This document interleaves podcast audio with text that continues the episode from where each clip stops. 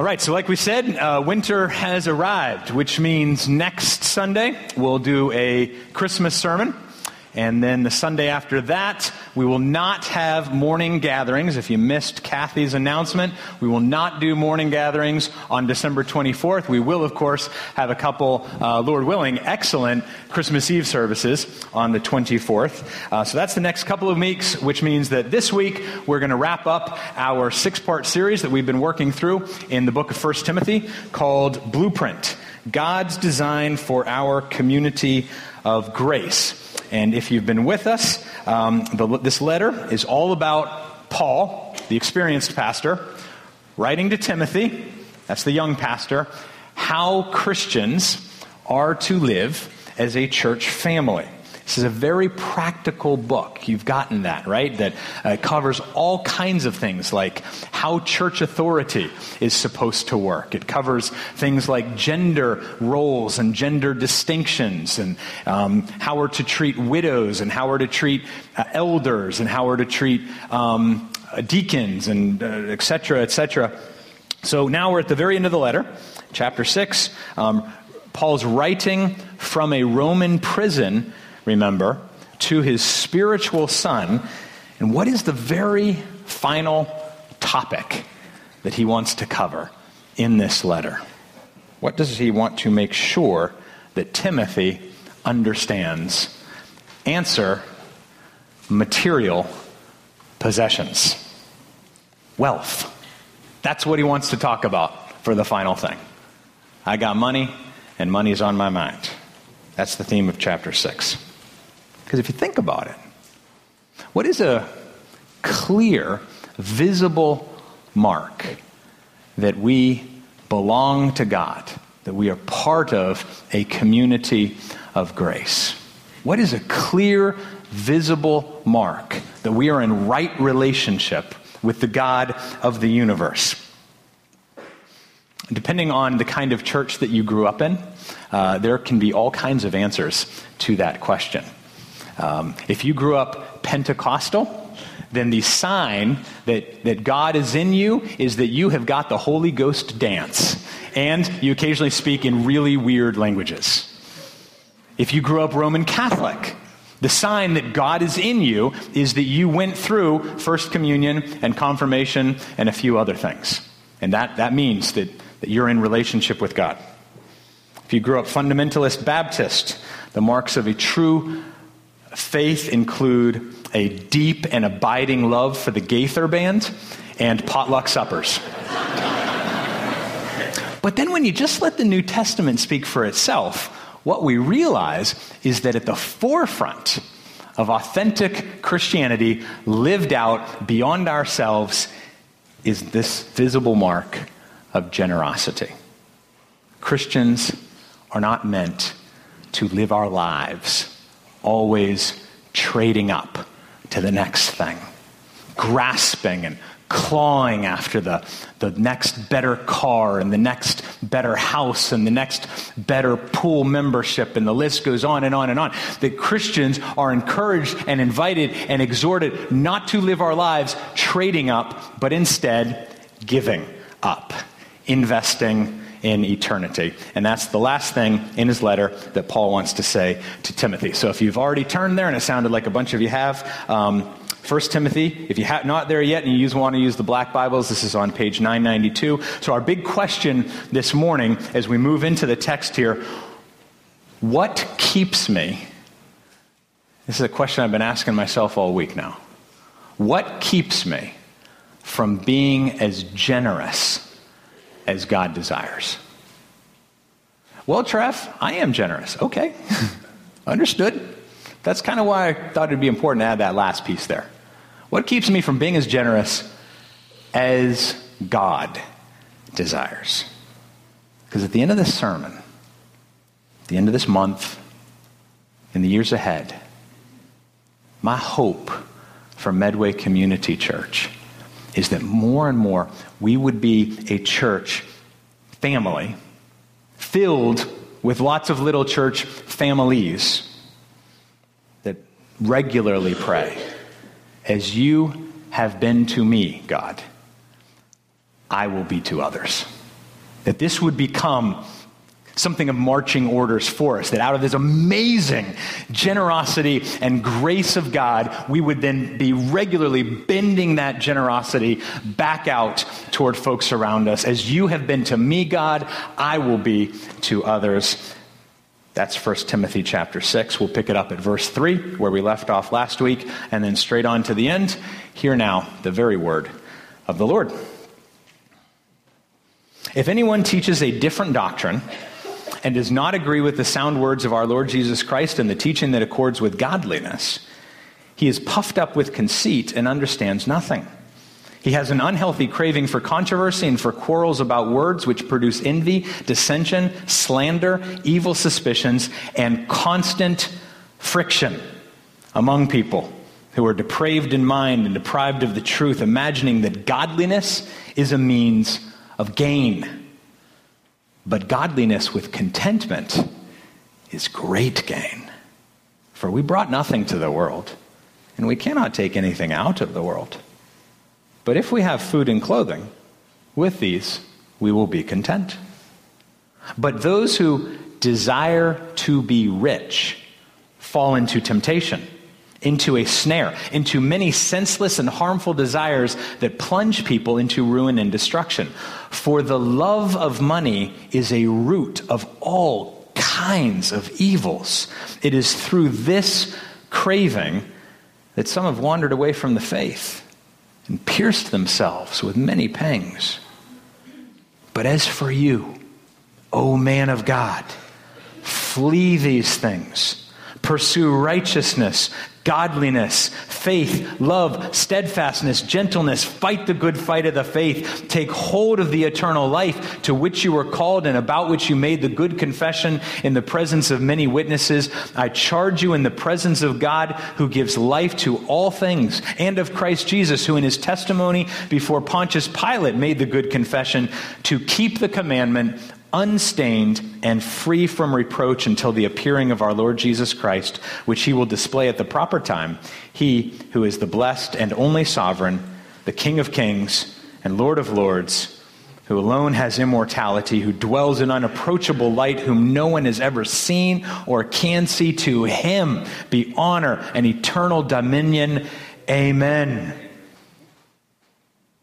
As for the rich in this present age, charge them not to be haughty, nor to set their hopes on the uncertainty of riches, but on God, who richly provides us with everything to enjoy. They are to do good, to be rich in good works, to be generous and ready to share, thus storing up treasure for themselves as a good foundation for the future, so that they may take hold of that which is truly life. Oh, Timothy, guard the deposit entrusted to you. Avoid the irreverent babble and contradictions of what is falsely called knowledge, for by professing it, some have swerved from the faith. Grace be with you. Thus ends the reading of God's word and the reading of this letter. So here's how I broke up the text. Here's some handholds if you want to use these. Verses 3 to 10 are about the danger of temporal things. Verses 11 to 16, I titled The Devotion to Eternal Things. And then verses 17 through 21 we'll call The Duty with Material Things. So first section here, the danger of temporal things. Verse 9, it says, but those who desire to be rich fall into temptation, into a snare, into many senseless and harmful desires. For the love of money is a root of all kinds of evil. It is through this craving that some have wandered away from the faith. If we're going to be the church God wants us to be, apparently, we really need to have a gospel-shaped view of money. And the Bible is pretty clear on this. Verse 9, which I just read, is pretty clear on this. A hunger, the craving to be rich, is a trap. It's a trap.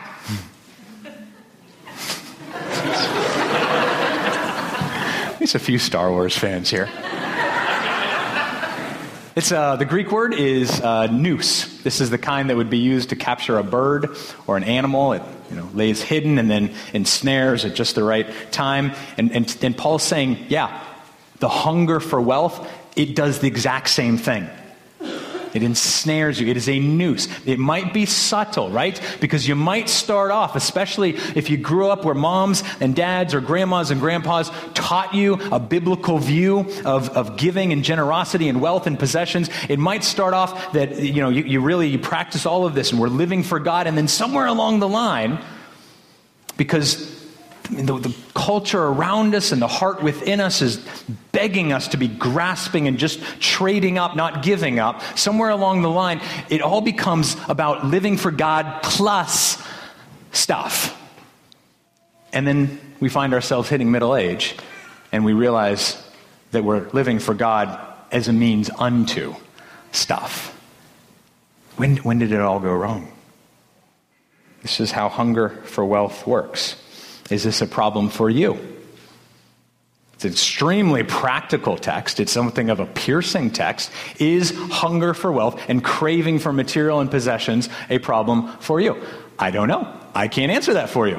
In fact, I reject as strongly as I can to look around and judge other folks based on the price of their car or the square footage of their house. I do not know your heart, and you do not know mine, but I do encourage you to examine your own heart, and unto that, I do have 3 diagnostic questions that I think can be very helpful. Here's number 1. Am I willing to sacrifice things better than money to get money? Am I willing to sacrifice things better than money to get money? Things like a clear conscience, your reputation, time with your spouse, time with your kids, support of your church family. That's number 1. Second diagnostic question, do I attempt to buy with money what only God can give? Happiness, satisfaction, purpose, identity. Do I attempt to buy with money what only God can give? None of us really knows the depths of our heart, but you know your heart. Do these ring true?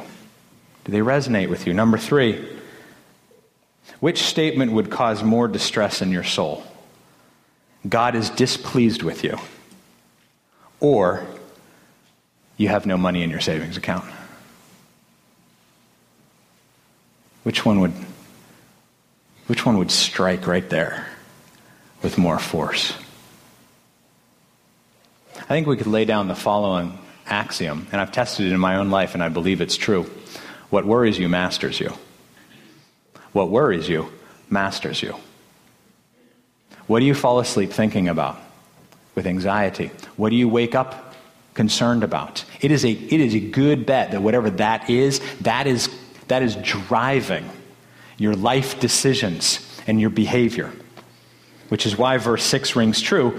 Godliness with contentment is great gain. I can almost see Paul in my mind's eye writing that with chains around his wrist. And he writes, God, this is exactly right. Godliness with contentment is gain. And then he pauses and he crosses it out. He says, no, that's not right. Godliness with contentment is great gain. Because Paul knows the opposite of contentment is covetousness. It's like drinking seawater. Can never slake your thirst, right? History is filled with examples of folks get shipwrecked, oftentimes in wartime, sailors abandoned at sea, and the thirst, it just builds and builds and builds until that begins to take over what you cognitively know you should not do, and you begin to drink the seawater. And it just builds and builds from there, right? Because of the salt content, the more you drink, the thirstier you become. You get headaches and you get dry mouth. And the salt content in your body goes up, and your blood pressure goes down, and you get a rapid heart rate, and then you get delirium, and then you get death.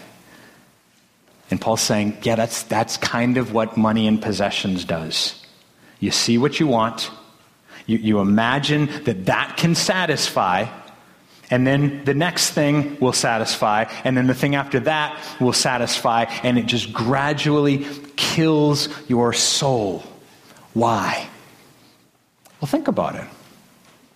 The hunger for wealth, materialism, it is the breeding ground for 1,000 other different kinds of sins, not the least of which are selfishness, cheating, fraud, robbery, perjury, violence, marital difficulties, exploitation, blackmail, injustice. In fact, in a gathering this size, it is a good bet that there are some in this room who we have spent almost every major decision we have made since we exited puberty was based around the question, how can I be richer? And it's a craving that can never be satisfied. How much money is enough? Just a little bit more. It's like drinking seawater. But for God's church, for the Christian, it's not about our standard of living. Paul tries to pivot us and say it's a lot more about our standard of giving. It's not about our standard of living. It's a lot more about our standard of giving, which is why he then takes us to verses 11 through 16, the devotion to eternal things. Verse 11 says, "Flee these things. Pursue righteousness, godliness, faith, love." Middle of verse 12, "Take hold of the eternal life to which you were called." You guys know the name John Wesley? Incredible evangelist, 1700s, pastor, wrote a whole bunch of hymns that we sing here and that are in the hymnal. Early on, before he became famous, he resolved that he was going to live on as little as he could, and he was going to give as much as he could away. And then he started to get famous. So in 1731, Wesley earned a total of 30 pounds. Living expenses were 28 pounds. So he gave 2 pounds to the church and to the poor. Following year, his income doubled. But he still lived on 28 pounds. So he now gave 32 pounds away.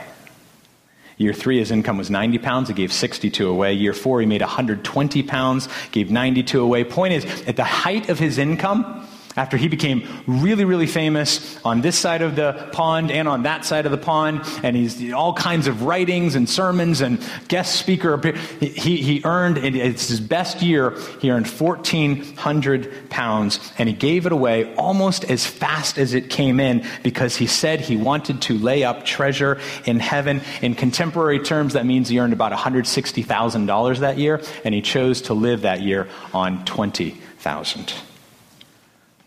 That's weird. Why would you do that? Because you really believe that godliness with contentment is great gain. Why would you get up an extra hour early to snowblow your driveway to go to a room where a bald guy can encourage you to give your money away? Isn't it to some extent? Because there's something there's something in us that tells us, I think godliness with contentment is great gain. It's the kind of gain I've been looking for. Listen, money and possessions, they will always let you down. At the most painful moment of your life when you enter into death, money and possessions have nothing for you. So for the Christian, we resolve now before then that it's not about our standard of living. It's a lot more about our standard of giving. I wonder sometimes, either because of a hard heart or just because we've never been taught otherwise, I wonder if some of us view church support as tantamount to paying admission. So we just kind of do the math in our heads, maybe just subconsciously. We don't even think it through in exactly these terms, but we know in our mind that a movie ticket is $12, and a high school musical might run as much as $25, and a Pats ticket of reasonably good seats is maybe $300.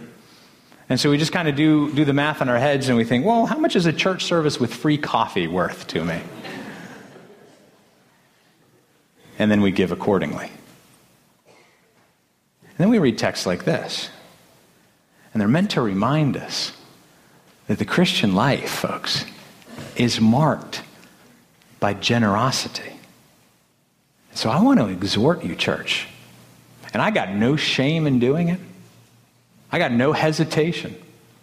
I want to exhort us, church, to give away as much as possible, as often as possible, so that as many as possible might be exposed to the gospel of Jesus Christ. For the Christian, I think our generosity needs to fall into three buckets: the local church, global missions, and support of the poor.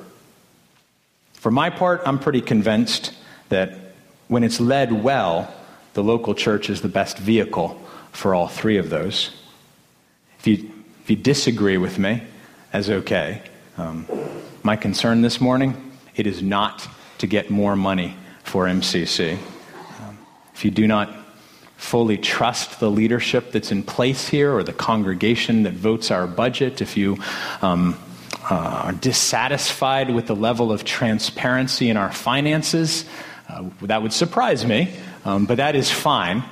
My goal here is not to get more money for MCC. It is to impress upon you that Scripture is abundantly clear that for the professed believer in Jesus Christ, generosity is a central mark of our Christian faith. And so if you come at it and you accept that for what it is, and then after a careful reading of Scripture, you determine more and more that I think a significant part of that needs to be supporting my own church family, then so much the better. But I'll tell you right now, you are not going to get at this church the silly prosperity gospel nonsense that some of us have been exposed to over the years. That if you give $10 today, God is going to give you $100 next week. I do not accept that at all. I do not buy into that. Here's what I do know. If you give generously, God will absolutely bless you. I have no idea how he will do that. What I do know is that 5 minutes into eternity, nobody is going to say, gosh, I wish I had kept more money for myself.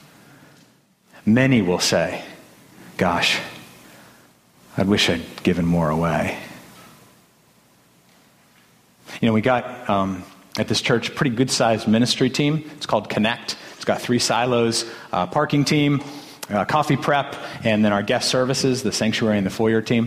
And if you, by the way, if you're looking for a good way to make kind of a significant impact on the church and on guests, that's a good way to go. But I remember it was a little while back. It was kind of a very raw, rainy day, and somewhere in the middle of the music set, the last member of our parking team made his way in here, and he stepped in through the front doors there, and he took off his hat, and he shook off his coat, and then he stepped into the entry door there, and he just smiled as he listened to the congregation singing. And then after a moment, he raised his hands to join in. And I thought to myself this week, well, man, that is like a perfect picture of what this chapter is about. It was just one guy, right, in kind of rotten weather, investing himself so the rest of us could get in here safely. And then he enjoyed the worship of God's people. It's a great picture of what this whole chapter is about. Investing not in our standard of living, but rather enhancing our standard of giving. So how are we doing here at MCC? I mean, it's a practical chapter. I got to preach in practical terms. How are we doing here at MCC? That's what the last section's about there. You got the danger of temporal things, and then you have the devotion to eternal things, and then finally we have the duty with material things. I'm at verse 17. As for the rich in this present age, skip forward a little, they are to do good, to be rich in good works, to be generous and ready to share. We could probably pause right there and admit that the pushback to that is, well, I'm not rich. It's just the exact same pushback to every uncomfortable command you ever find in the Scripture. I don't think that applies to me. Same thing here. Come on. I know many of us don't feel rich, but quick reality check. To my knowledge, every soul in this church family has food, shelter, and clothing. And if that is not the case, I want you to make me and our deacons aware of that immediately. To my knowledge, every member of our church family has food, clothing, and shelter. Do you realize that for those of us who make more than $37,000 a year, we are in the top 4% of wage earners on the entire planet? It's amazing. 2-car households, streaming video, air conditioning. What do you call the thing that grinds in the sink? Yeah, except it's not garbage we put in there. It's food we don't eat. It's for the rich. Well, listen, in America, being Christian is almost synonymous with being rich. The point is not iPhones, non-GMO foods, you go down the list. The point is not to feel guilty about our blessings. I cannot preach that from the scripture. I do not think it's biblical, and there's no verse that commands that the rich trade places with the poor. There is 150 verses that preach the rich be generous. The rich be generous with what God gives to us. How do I know if I'm generous? Well, compare how you live to how you give. So our church collector crunched some numbers for us this week, and this next slide is how we're doing right now. This is current through last week, I guess 10 days ago. Financial giving to MCC over the past 12 months. You got the range of giving brackets right here. And then if you read across, you could see, for instance, that those in this range, we had 22 households or giving partners give an average annual gift of $122, which totaled for our budget about $2,700. Or if you drop down to the bottom bracket, you can see we had at the 20,000 plus, we had 9 giving partners give an average annual gift of about $34,000. For an annual total of $304,000. I looked at these for a while, not a long while. I spent a little bit of time looking at it. A couple observations sort of jump out at me. When you total the number of giving partners who have invested at least an average of $10 a month, this is 96% of our members and our regular attendees. So close to 100% of our church family, all of our members and our regular attendees are willing to invest at least $10 a month. And obviously, many invest quite a bit more than that. That's the first observation. Second observation, I showed you guys this slide 3.5 years ago. You may remember. Now, with all of the updated info from this past year, I can tell you that almost every single one of these brackets has increased significantly. It certainly increased with the number of giving partners. Well, one would expect that because the church is significantly larger than it was 3.5 years ago. But also the average annual gift has gone up significantly ahead of inflation. I thought that's a good sign. Ironically, the only 2 average annual gifts that have decreased are the bottom 2 brackets here. Now, here's the interesting thing. When you apply 1 Timothy 6 to data like this, see, in God's economy, the bigger gifts toward the bottom do not necessarily imply a heart that is generous or right with God. It could imply all kinds of things, like really intelligent tax decisions. Could it imply all kinds of things? I have no idea the wealth of these givers. So I try not to make assumptions about that. Likewise, in God's economy, we would be exceedingly unwise to make assumptions about the small gifts If you recall, after all, the gold medal giver in the New Testament was a woman who gave how many copper coins? 2 copper coins. What I really want to do is compare not our support to everyone else's support and just make sure that we're at least in the top 50%. I think that would be mistaken. What I really want us to do is compare our standard of living to our standard of giving. And then ask, God, in all honesty, God, are you challenging me and enabling me to maybe move up a level or 2? Here's what's great about preaching on money today. MCC has no particular or urgent need for money today. It is so much nicer to preach when we're not begging for it.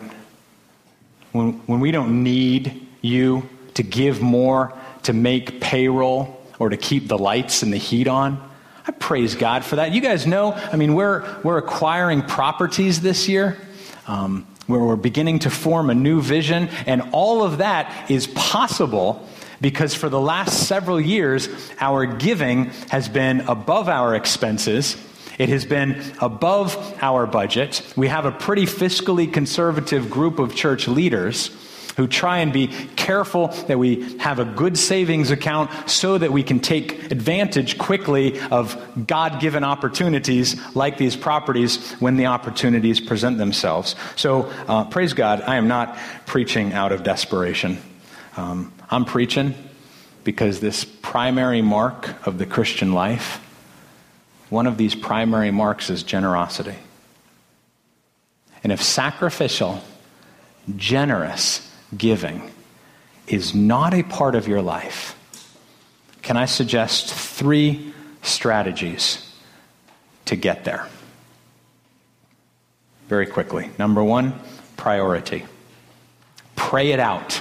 The beginning this month, God would make this a priority in your life. Now, based on the median income of our region, and then the graphic that I just showed you, the support of our church family is a significant priority for many. It is not a priority for all. Priority number 2, percentage. Choose a percentage and stick to it. Very few will begin at the Old Testament tithe level of 10% of total income. Recognizing that, my exhortation to you is to choose a percentage and go from there.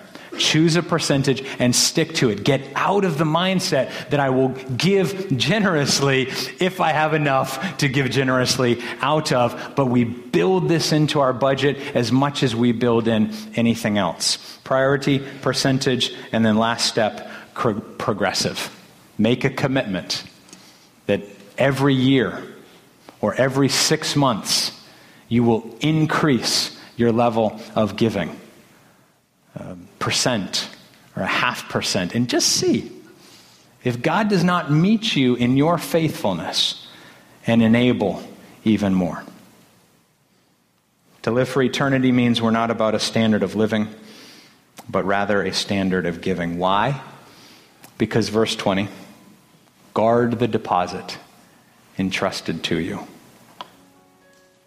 Remember, it was Christ who, though he was rich, he made himself poor, that those of us who are poor might be made rich, might be made heirs with Christ and sons of God. And so the text is just, it's flat out asking us, are you guarding the deposit of your bank account? Or are you guarding the deposit of the gospel? Depths of mercy fall and cover me, washing all my shame. Thank you for joining us for today's message. Medway Community Church would love to welcome you as our guest one day soon. Our church family meets every Sunday morning for worship and also offers a wide variety of small group and ministry opportunities. To learn more, please visit us on the web at medwaycommunitychurch.org. We look forward to seeing you soon. Washing all my shame.